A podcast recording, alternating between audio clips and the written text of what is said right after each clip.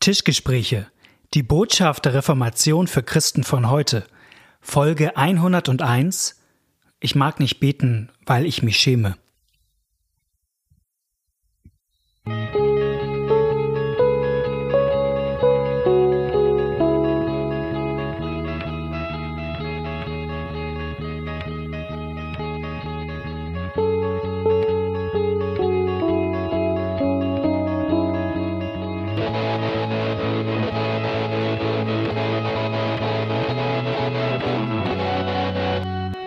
Herzlich willkommen zu den Tischgesprächen zu einer neuen Folge mit Malte Detje in Hamburg. Ja, und Knut Nippe auch jetzt bei mir in Hamburg. Genau. Aber eigentlich aus Neustadt in Holstein. Wir beide sind Pastoren der Nordkirche und freuen uns, dass ihr eingeschaltet habt wieder zu den Tischgesprächen. Und zwar zu unserer 101. Folge. Ja, geschafft. Wir haben es geschafft. Und wir haben es, wir haben es, eine Sache haben wir ein bisschen verbaselt, ja, ehrlich. Total. Ehrlicherweise. Ähm, wir wollten, also 100 bietet sich ja eigentlich so für ein großes Jubiläum an, für wir machen was ganz Ausgefallenes. Ich hatte so tolle Ideen. Malte wollte nicht. Erzähl mal. Ja, Malte äh, beherrscht es, ähm, Leute nachzumachen. Und damit meine ich jetzt nicht nur ähm, Einzelpersonen, das kann er auch, sondern auch so Typen. Er kann so Typen nachmachen. Ähm, und ich wollte eigentlich so Interviews mit diesen verschiedenen Typen führen, aber Malte ist zu bescheiden.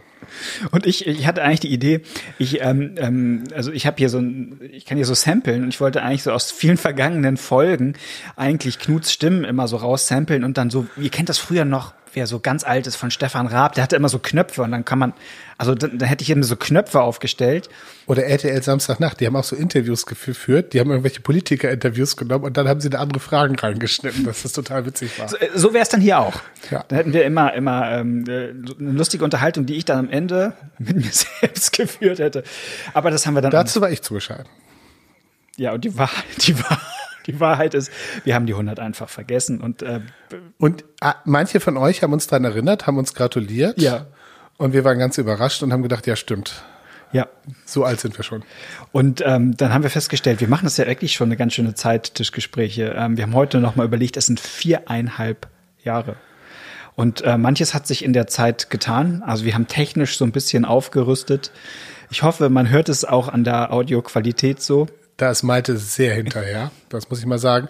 Alles, was ihr an Audioqualität genießt und auch alle Verbesserungen in den letzten Jahren, gehen alle auf Maltes Konto, dem das sehr wichtig ist und der auch äh, sich um gutes Equipment bemüht und so weiter.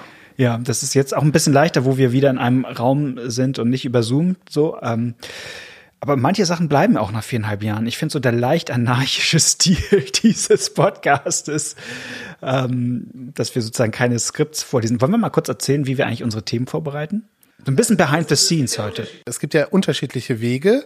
Ähm, der Ursprung war ja, also da hatten wir ja noch gar nicht geplant, über 100 Folgen zu machen, nee. sondern der Ursprung war ja, was im Reformationsjubiläum zur mhm. Reformation zu machen. Und wir haben uns dann Themen rausgesucht, die wir wichtig fanden und haben was dazu gemacht. Anhand mhm. von Luthers kleinen Katechismus irgendwann auch.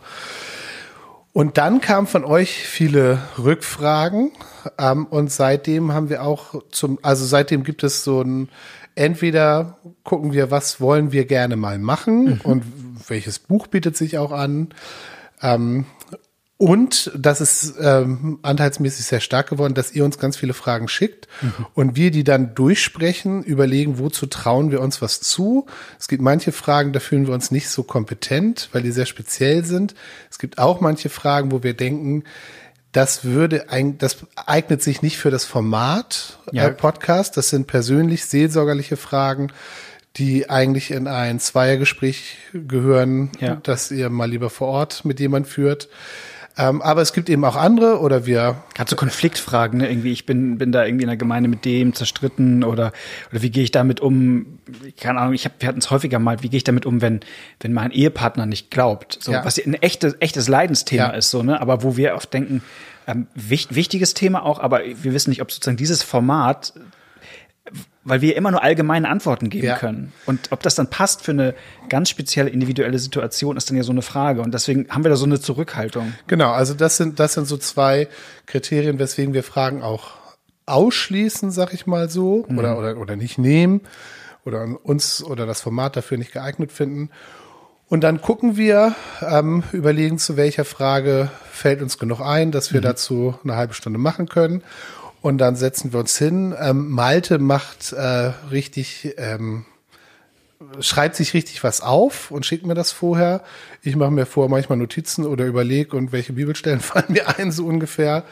Ähm, genau, und, und dann äh, telefonieren wir immer noch irgendwie abends um elf, irgendwie in den Wochen vorher so und überlegen, welches Thema und, und genau, weil wir oft, schon mal so Weil vor. wir oft ja auch ähm, mehrere Folgen am Stück aufnehmen, damit ja. wir uns nicht ähm, alle zwei Wochen treffen müssen. Das ist ja ineffektiv, auch ja. Ähm, mit der Fahrt und so. Genau, und dann schnacken wir zwischendurch noch über alles mögliche andere. Ja, so wie heute auch. So wie heute auch. Und, ähm, und dann setzen wir uns hin und nehmen auf und gucken, inwieweit das, was wir uns vorüberlegt haben, uns leitet und manchmal ähm, weichen wir auch davon ab. Ja. Und, und wir sind auch, ähm, das muss ich sagen, auch ganz, also mich ermutigen auch eure Rückmeldungen sehr. Also auch ganz, ähm, also berührende Geschichten. Also ja, mich berühren die auch, muss ich ja. echt sagen. Also ermutigen auch, schon interessant. Also dass ich das zum Beispiel meistens nicht erlebe, auf eine Predigt nee. so detaillierte Rückmeldung zu kriegen. Und ja, das bewegt ähm, ein oder mich bewegt das ähm, und da bin ich sehr dankbar für euer, eure Offenheit und euer Vertrauen. Ähm, viele Leute schreiben auch E-Mails ähm, und die gehen dann immer direkt an Malte und der beantwortet sie dann immer. Ähm, und ich sitze dann da, manchmal fällt mir noch was ein, ich denke, oh, da könnte ich auch noch mal was schreiben und dann komme ich nicht mhm. dazu. Aber grundsätzlich finde ich das auch super, wie Malte das immer macht. Ja, mir macht das auch eine gewisse Freude. Ich dachte, das ist irgendwie auch vielleicht heute manchmal auch ein bisschen Form von Seelsorge. Also es ist auch sehr unterschiedlich. Ist ne? es auf jeden Fall. Also ich finde, du machst das sehr seelsorgerlich und also ich muss auch zugeben, ich mag das Format E-Mail nicht. Mhm. Ähm, ich mag das einfach nicht. Nee. Also wenn es irgendwie geht und jemand was fragt und ich kann den anrufen, ähm, mhm. dann mache ich das viel lieber so. Ähm, ich mag das vom, also ich sitze schon genug am Schreibtisch und am Computer und deswegen habe ich da, gerade bei E-Mails, habe ich auch eine Hürde. Ja. So. Und ich dachte noch mal eine Sache, vielleicht erzähle ich die doch. Es, ich glaube, wir können ja unsere Klickzahlen manchmal noch mal richtig nach oben schießen so, lassen. Ja. ja. Man, also es gibt ja in, in, in der, im, im Christentum in, äh, in, in Deutschland ja auch immer mal wieder Kontroversen. Und ich glaube, wenn man, wenn man so einen Podcast eigentlich richtig pushen wollen würde, würde man immer gucken, wo sind gerade so die heißen Eisen. Und dann würde man sehr zugespitzt dazu was machen, wenn es einem nur um Klickzahlen gehen äh, würde. Genau, da, da wir das sehen können, welche Folgen ja. ähm, oft oder auch öfter als andere gehört werden, merken wir auch, es gibt Themen, aber es gibt auch Formulierungen, mhm. ähm, die sozusagen das in die Höhe schießen lassen. Und das ist wie bei der Bildzeitung, also je reißerischer wir einen Titel formulieren, desto mehr Klickzahlen kommen wahrscheinlich. Und das empfinde ich aber als gewisse Versuchung. Also wir freuen mhm. uns über viele Hörer und und gleichzeitig möchte ich auch nicht, ähm, also möchte ich diesem Bildzeitungsmechanismus auch nicht nachgeben und, ähm, und sozusagen gucken, okay, wie, ja. wer, also die Themen oder auch die, die Titel danach auswählen, ähm, dass sozusagen die Hörerzahlen in die Höhe schießen. Aber das ist schon, das ist schon eine, ähm, schon eine Versuchung auch, finde ich. Mhm. Und, und auch, denke ich, wir haben ja auch beide auch noch echt viel nebenher zu tun, so. Also, ähm, und ich merke auch, wenn man wirklich zu kontroversen Themen sich äußert, man muss richtig, richtig gut vorbereitet sein. Und ich meine, wir sind, ich finde, gut vorbereitet für dieses Format, aber es ist jetzt nicht jede Formulierung geskriptet. Und ich würde bei bestimmten heißen Themen einfach mich doch sehr, sehr gut vorbereiten wollen, mich auch noch mal viel einlesen wollen in bestimmte Sachen. Und, und dann merke ich einfach, okay, ähm, sag, ich sage was zu dem, wo ich mich auskenne. Und, und äh, und wir haben auch, und das finde ich auch nochmal wichtig, wir, eigentlich wollen wir ein Podcast sein, der irgendwie keine anderen Leute schlecht macht. Ja, wir, wir versuchen positiv zu sein. Ja. Also es gibt schon, es gibt schon kontroverse Themen, mhm. in denen wir uns positionieren, aber mhm. eher in denen wir sagen, wofür wir stehen und nicht so sehr, wogegen wir stehen. Ja. Ähm, wobei, also das ist, äh, kann ich ja mal hier äh, ehrlich sein, das ist durchaus was, worüber Malte und ich uns privat mhm. anders unterhalten. Also es gibt schon, dass wir uns privat treffen und sagen, hast du das Buch gelesen? Oh, nein, das ist ja so schrecklich und so weiter. Also, dass wir uns mhm. auch ärgern über äh, manche theologische Diskussionen oder, oder Beiträge in theologischen mhm. Diskussionen. Und trotzdem äh, versuchen wir das in, hier im Podcast bewusst anders zu machen. Ja, finde ich auch gut so. Ich dachte, das machen wir heute mal so ein bisschen als Einstieg, so ein bisschen behind the scenes, also dass wir ja, das einfach ein paar Sachen mal so transparent machen. Genau, das hat auch noch einen peinlichen Grund. Das hat einen sehr peinlichen Grund. Und der passt, der passt sehr gut eigentlich zu, zum Thema, dass wir schon über 100 Folgen haben. Ja. Weil es gibt, also es gibt das Phänomen, ich weiß nicht, wie es bei dir ist, Knut, du hast ja viele Bücher zu Hause, hab ich mir. Und irgendwann man verliert ja den Überblick. Hab ich das Buch eigentlich? Hab ich es mal verschenkt? Und dann hat man irgendwie Bücher nachher doppelt, ne? Ich weiß nicht, ob dir das kennst. Äh, das ist mir so noch nicht passiert. Also was, schon, was, mir, was mir, was mir ähm, zunehmend passiert ist, dass ich ein Buch in die Hand nehme und überhaupt nicht mehr weiß, was da drin steht. Ich weiß, ich habe es gelesen, ja. aber ich weiß nicht mehr, was da drin steht. Ja. Das passiert mir und das ähm, mir ist auch aufgefallen, wenn ich das Buch als E-Book gelesen habe, ist das ähm, schlimmer. Also E-Books ähm, merke ich mir weniger als andere Bücher. Aber es ist noch nicht so schlimm. Ich, ich, ich kenne die Geschichte von einem äh, Theologen, der in Buchladen ein Buch sieht, guckt da rein, findet es super, kauft das Buch, geht nach Hause, hat einen sehr sortierten Bücherschrank, guckt die Stelle, wo das Buch hingehören würde, will es da reinstecken und sieht, da steht genau das gleiche Buch schon. Er zieht es raus, schlägt es auf und es ist von ihm minutiös mit Bleistift durchgearbeitet, unterstrichen und Sachen am Rand. Er hat das Buch schon gelesen und durchgearbeitet und wusste es nicht mehr. Das ist, so schlimm ist es bei mir noch nicht. Also wenn ich, äh, Bücher sind dann schon für mich alte Bekannte, aber ich muss dann noch mal überlegen, also das ist aber auch bei Romanen oder so, dass ich denke, ja, aber wie, wie ging die Geschichte noch oder irgendwie so. Also das, das kommt schon vor, ja. Und es passiert einem leider nicht nur bei Büchern, Menschen, es passiert einem auch bei Podcast-Folgen. Uns hat jemand geschrieben, wie ist das eigentlich mit dem Gebet? Könnt ihr nicht mal was dazu machen? Reformatorische Sicht auf das Gebet. Und wir haben so im Vorgespräch überlegt, doch eine spannende Frage, tolle, da können wir doch mal eine Folge zu machen zum Thema Gebet. Das lohnt haben sich verschiedene doch auch. Gedanken gesammelt. Ey, ich schreibe mir schon so sagen müsste. Genau, Malte hat es wieder aufgeschrieben. Ich stehe am, sitze am Schreibtisch, mache die Vorbereitung und denke die ganze Zeit, irgendwas kommt mir bekannt vor, irgendwas ist da. Und dann, als ich den, den Zettel im Grunde fertig geschrieben habe und wir alles, alles vorbereitet, alles, merken, ja, wir hatten da schon eine Folge zu. Genau. Und ich habe mir die, die ist schon ein bisschen älter, irgendwie ja. 37 oder ja. irgendwie in den ja. 30ern. Und dann habe ich mir die nochmal angehört, um zu gucken, welche von den Sachen, die ich jetzt wichtig fand, ähm, haben wir da schon zur Sprache gebracht. Ja. Und tatsächlich habe ich nach der Folge gedacht, dem habe ich jetzt nichts Wichtiges äh, zu, hinzuzufügen. Also es gibt Folgen, wo ich hinterher denke, nach einer Woche, ach, die würde ich gerne nochmal aufnehmen. Mhm. Da fehlt noch so viel.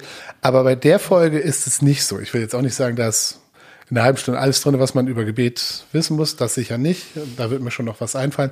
Aber auf diese Fragen, die gekommen sind, ja. finde ich, ist da die, also was, die haben wir da schon beantwortet. Und ich habe es mir tatsächlich jetzt auf der Herfahrt nochmal angehört und habe vorhin zu Malte gesagt, du Malte, ich wüsste nicht mehr zu sagen.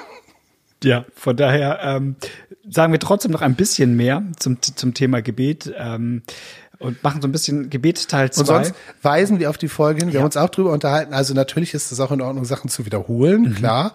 Und wir verstehen auch, dass ähm, jemand, der nicht seit viereinhalb Jahren dabei ist, jetzt nicht ab Folge 1 alles äh, nachhören will oder so. Aber an der Stelle würden wir auf diese Folge, ich habe jetzt nicht im Kopf, ja. aber irgendwo in den 30ern, müsst ihr gucken. Ähm, tatsächlich diese Folge würde ich jetzt nicht nochmal einsprechen. Nee. So. Okay, genug gelabert, in Anführungsstrichen. Hoffentlich war es kein Labern. Wir, das sagen uns auch viele immer, dass wir nicht so viel labern, das eigentlich ganz gut ist. Aber naja, jetzt. Egal.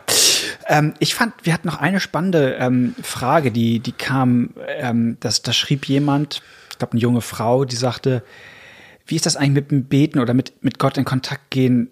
Mir fällt das unglaublich schwer, weil ich mich oft so schäme und ich mir eigentlich denke, na, will Gott eigentlich überhaupt mit mir in Kontakt ähm, sein. sein? Und dann, dann bete ich nicht, weil ich denke, na, eigentlich will er nicht. Also man kennt das ja vielleicht, das ist jetzt meine Hinzufügung, äh, manchmal auch so, wenn irgendwie man sich mit jemandem zerstritten hat, so, ne? Ähm, dann ruft man auch nicht einfach so an, weil hat man auch eine Hemmschwelle, weil man denkt, oder ist was vorgefallen zwischen uns. Ja, und manchmal wird man da auch abgewiesen. Ja. Ja, du die Angst rufst an und der andere sagt, naja, ich habe keine Lust mit dir zu reden. Ja. Und wenn man jetzt eigentlich weiß, was Gott ist, also man ist ja eigentlich in gewisser Hinsicht dauer unter der Beobachtung von Gott, in Anführungsstrichen, sag ich mal. Ähm, und ich weiß eigentlich, wie Gott sich mein Leben wünscht.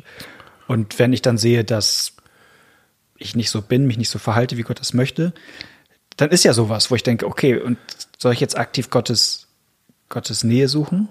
Ähm, werde ich nicht vielleicht abgewiesen? Also, also ich schäme mich so. Also ich kann das, ich kann dahin denken und ich kann mich sogar noch erinnern, irgendwie so vor, also als ich so irgendwie Teenager war, hat mich das auch tatsächlich ähm, beschäftigt so. Ja, weil ich das auch kenne, dass man dann ja auch oft sich Gott zuwendet, wenn es einem schlecht geht. Mhm. Und sei es, und sei es mit dem schlecht geht, dass man sich eben, dass einem was leid tut. Ja. ja? Oder, und dann will man ja auch nicht der sein, also wenn man, wenn man in, auf der menschlichen Ebene jemand hat, der sich immer nur meldet, wenn er was will oder wenn es ihm mhm. schlecht geht oder so, dann nervt er einen ja auch manchmal. Total. So. Ähm, und so die Angst ist, dass man dann Gott gegenüber so einer ist. Und dass Gott dann auch sagt, oh, du kommst immer nur, wenn du was willst. Genau. Es gibt, gibt genau, es gibt ja einfach auch so Bekannte, die irgendwie sagen, also die sich immer melden, wenn sie ein Problem haben und einem die Ohren voll jaulen ja. oder sagen, ich brauche Hilfe beim Umzug, bist du da? Aber wenn man, also wenn es einem gut, wenn es ihnen gut geht, ja. sind sie nie im Kontakt. Genau, das will man Gott gegenüber nicht sein. Und was macht man da, Knut? Also als erstes würde ich auf die Stellen gucken, wo Gott einem gebietet, dass man mhm. sich an ihn wendet. Ja. Warum? Das ist ja, also Gott gebietet ist ja erstmal nichts. Ist das was Schönes? Ja, das ist was Schönes, weil es, ähm, also ich glaube, dass das, dass dieses Bild, was wir von unseren, unseren Erlebnissen mit Menschen haben, ähm, dass das nicht so auf Gott zu übertragen mhm. ist, sondern es gäbe andere Bilder, die besser sind, aber zum Beispiel ähm, das Bild des Vaters mit seinen Kindern und ähm, also als Vater bist du nicht genervt, wenn dein Kind immer kommt, wenn es was will. Ja. Mhm. Ähm, aber tatsächlich ist das, glaube ich, schon, obwohl es sehr gut und sehr wichtig ist, das zu verstehen, dass die Beziehung zwischen Gott und uns dieser Vater-Kind-Beziehung entspricht, ist das schon auch noch eine Abstraktionsebene weiter. Und das erste ganz konkret ist, dass Gott dir einfach gebietet, also ich kann klar sagen und klar wissen, was Gott will. Nämlich Gott ja. will, dass ich mich an ihn wende. In jeder Situation. Auch wenn es das hundertste Mal ist, auch wenn ich was brauche. Gott will es und das sehe ich daran, dass es gebietet. Rufe mich an in der Not, so will ich dich erhören. So, das ist eine ganz klare Ansage. Das heißt, wenn ich mir unsicher bin, was ist jetzt richtig oder wie kommt das bei Gott an, dann auf die Gebote zu gucken und an der Stelle zu wissen, das ist jetzt das, was Gott will. Mhm. Und alle meine Gedanken und wie ich mir Gott vorstelle und ob der auch irgendwie eine Geduldsträhne hat, die irgendwann mal reißt und so weiter. Und es gibt, gibt keine Stelle in der Bibel, äh, wo Gott zu jemand sagt, oh, jetzt kommst du das hundertste Mal, weißt du, jetzt reicht's mir. Ja, ja das gibt es nicht. Ähm, tatsächlich ist dieses, ist das eigentlich, wenn man es im Licht der Bibel sieht, ist das ein gewisser Stolz, wie man nicht sein will, der einen dazu führt, dass man genauso genau. weiter handelt, wie Gott es nicht will, ne? sondern sagen, ja gut, ich versuche erstmal selber auf die Beine zu kommen und dann kann ich mich bei Gott wieder melden oder was weiß ich, keine Ahnung. Es gibt, gibt sogar, wenn man das jetzt von der persönlichen Ebene wegnimmt und auf, auf eine theologische Ebene ähm, hebt, ähm, es gab Theologen in der Theologiegeschichte, die deshalb immer gesagt haben, eigentlich ist das edlere Gebet das Dankgebet. Ne? Also das Bittgebet ist eigentlich, also was soll man dem allmächtigen Gott irgendwas bitten? Das edlere Gebet ist das Dankgebet und so. Und dann ähm, ist es schon spannend, in die Bibel zu gucken und zu sehen, es gibt so Geschichten wie den Pharisäer und den Zöllner. Und, ja. und, und der Pharisäer ist sozusagen eigentlich der, der sozusagen, Gott, ich danke dir, dass ich so. Nicht so bin wie dieser da. Ähm, das, das heißt jetzt nicht, dass man Gott nicht danken soll, ne? Aber der Zöllner ist der, der sozusagen bittet und sagt, Gott sei mir Sünder gnädig. Also und das finde ich total Und ja, und dann muss aber ganz wichtig. Ja. Und Jesus sagt, und der geht gerechtfertigt in sein Haus und der andere nicht. Genau. Und das finde ich so ermutigend, weil Gott bei Gott das offensichtlich andersrum ist, dass der sich gerne, also Gott will meine Not sehen. Und da ist es anders als wir Menschen. Ich bin echt, also das ist ja auch, man hat ja auch genug eigene Probleme irgendwann im Leben und man kann nicht immer, dass alle Leute kommen und mit ihren Problemen zu einem, also das ist ja irgendwann auch zu viel. Aber für Gott ist das eben nicht zu viel.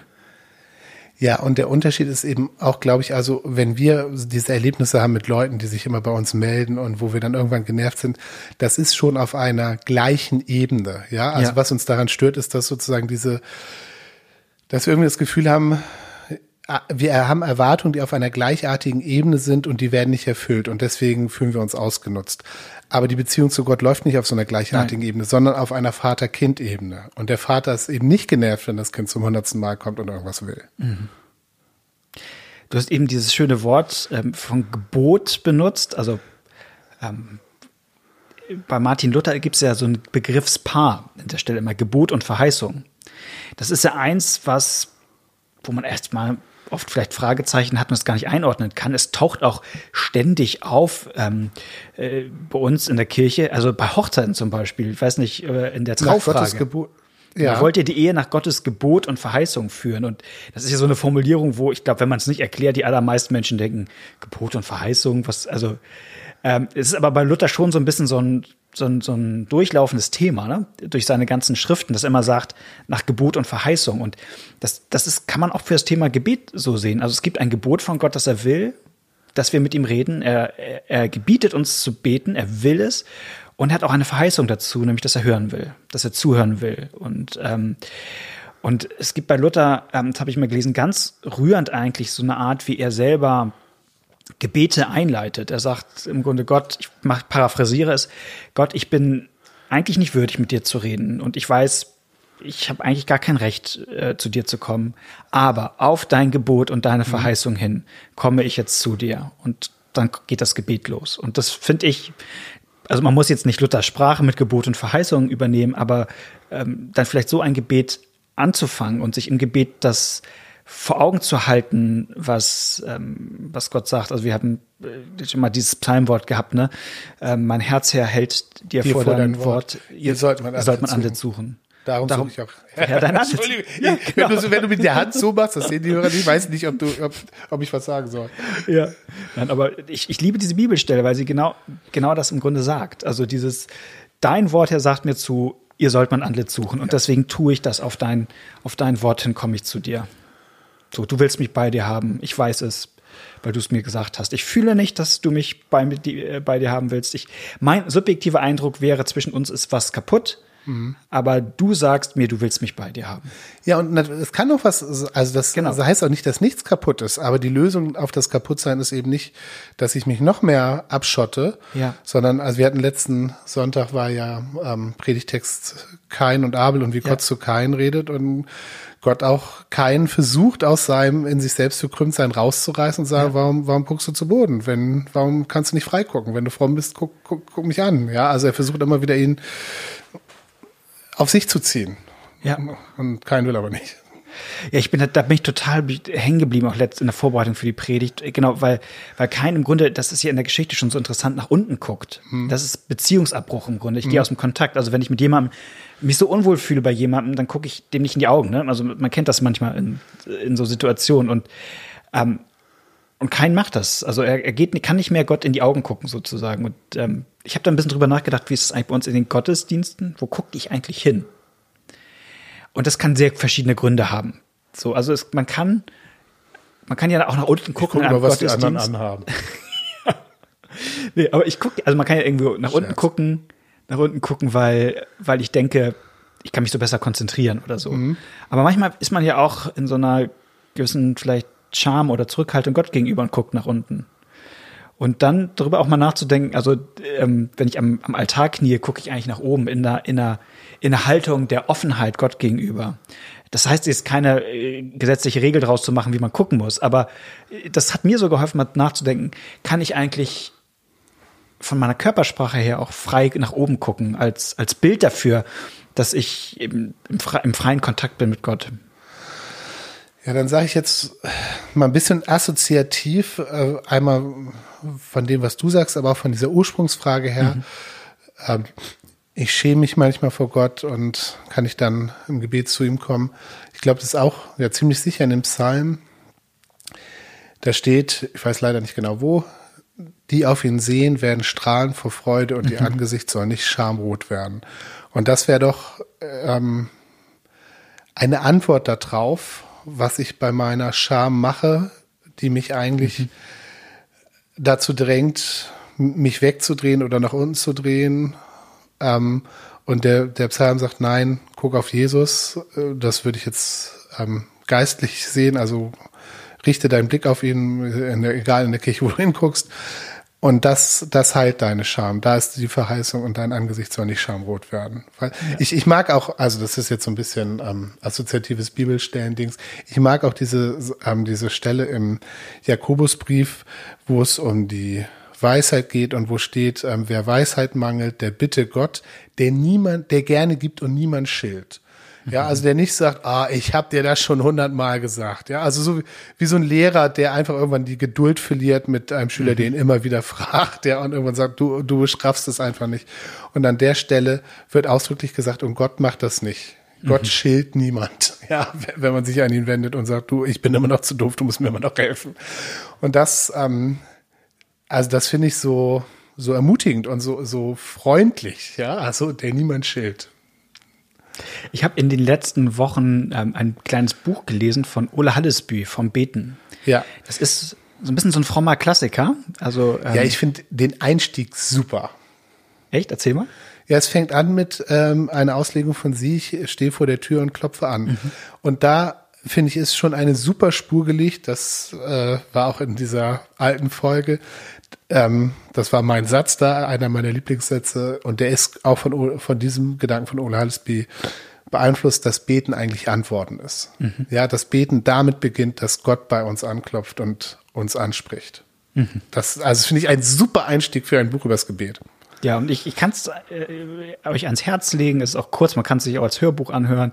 Ähm, ich, nicht alles teile ich da, aber das muss man, finde ich, auch immer gar nicht bei Büchern, die man liest. Man kann auch immer die guten Schätze einfach mitnehmen. Und ähm, ähm, genau, ich glaube, norwegischer Pietist oder schwedischer, ich bin mir gar nicht ganz sicher. Ähm, Norwegen, Norwegisch wahrscheinlich, ne?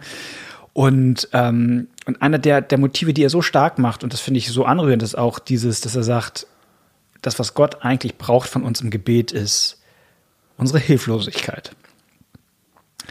Und eben nicht perfekte Vorbereitung, würdiges Leben, richtige Haltung, sondern eigentlich, je hilfloser ich mich fühle im Gebet, desto mehr sagt Gott eigentlich, ja genau, genau das, das brauche ich. Und das ist so unintuitiv eigentlich, weil wir eben dann doch denken, ähm, jetzt müsste ich das und das äh, bringen vor Gott. Aber je unwürdiger ich mich eigentlich fühle, zu beten, desto mehr bin ich eigentlich echt im Gebet.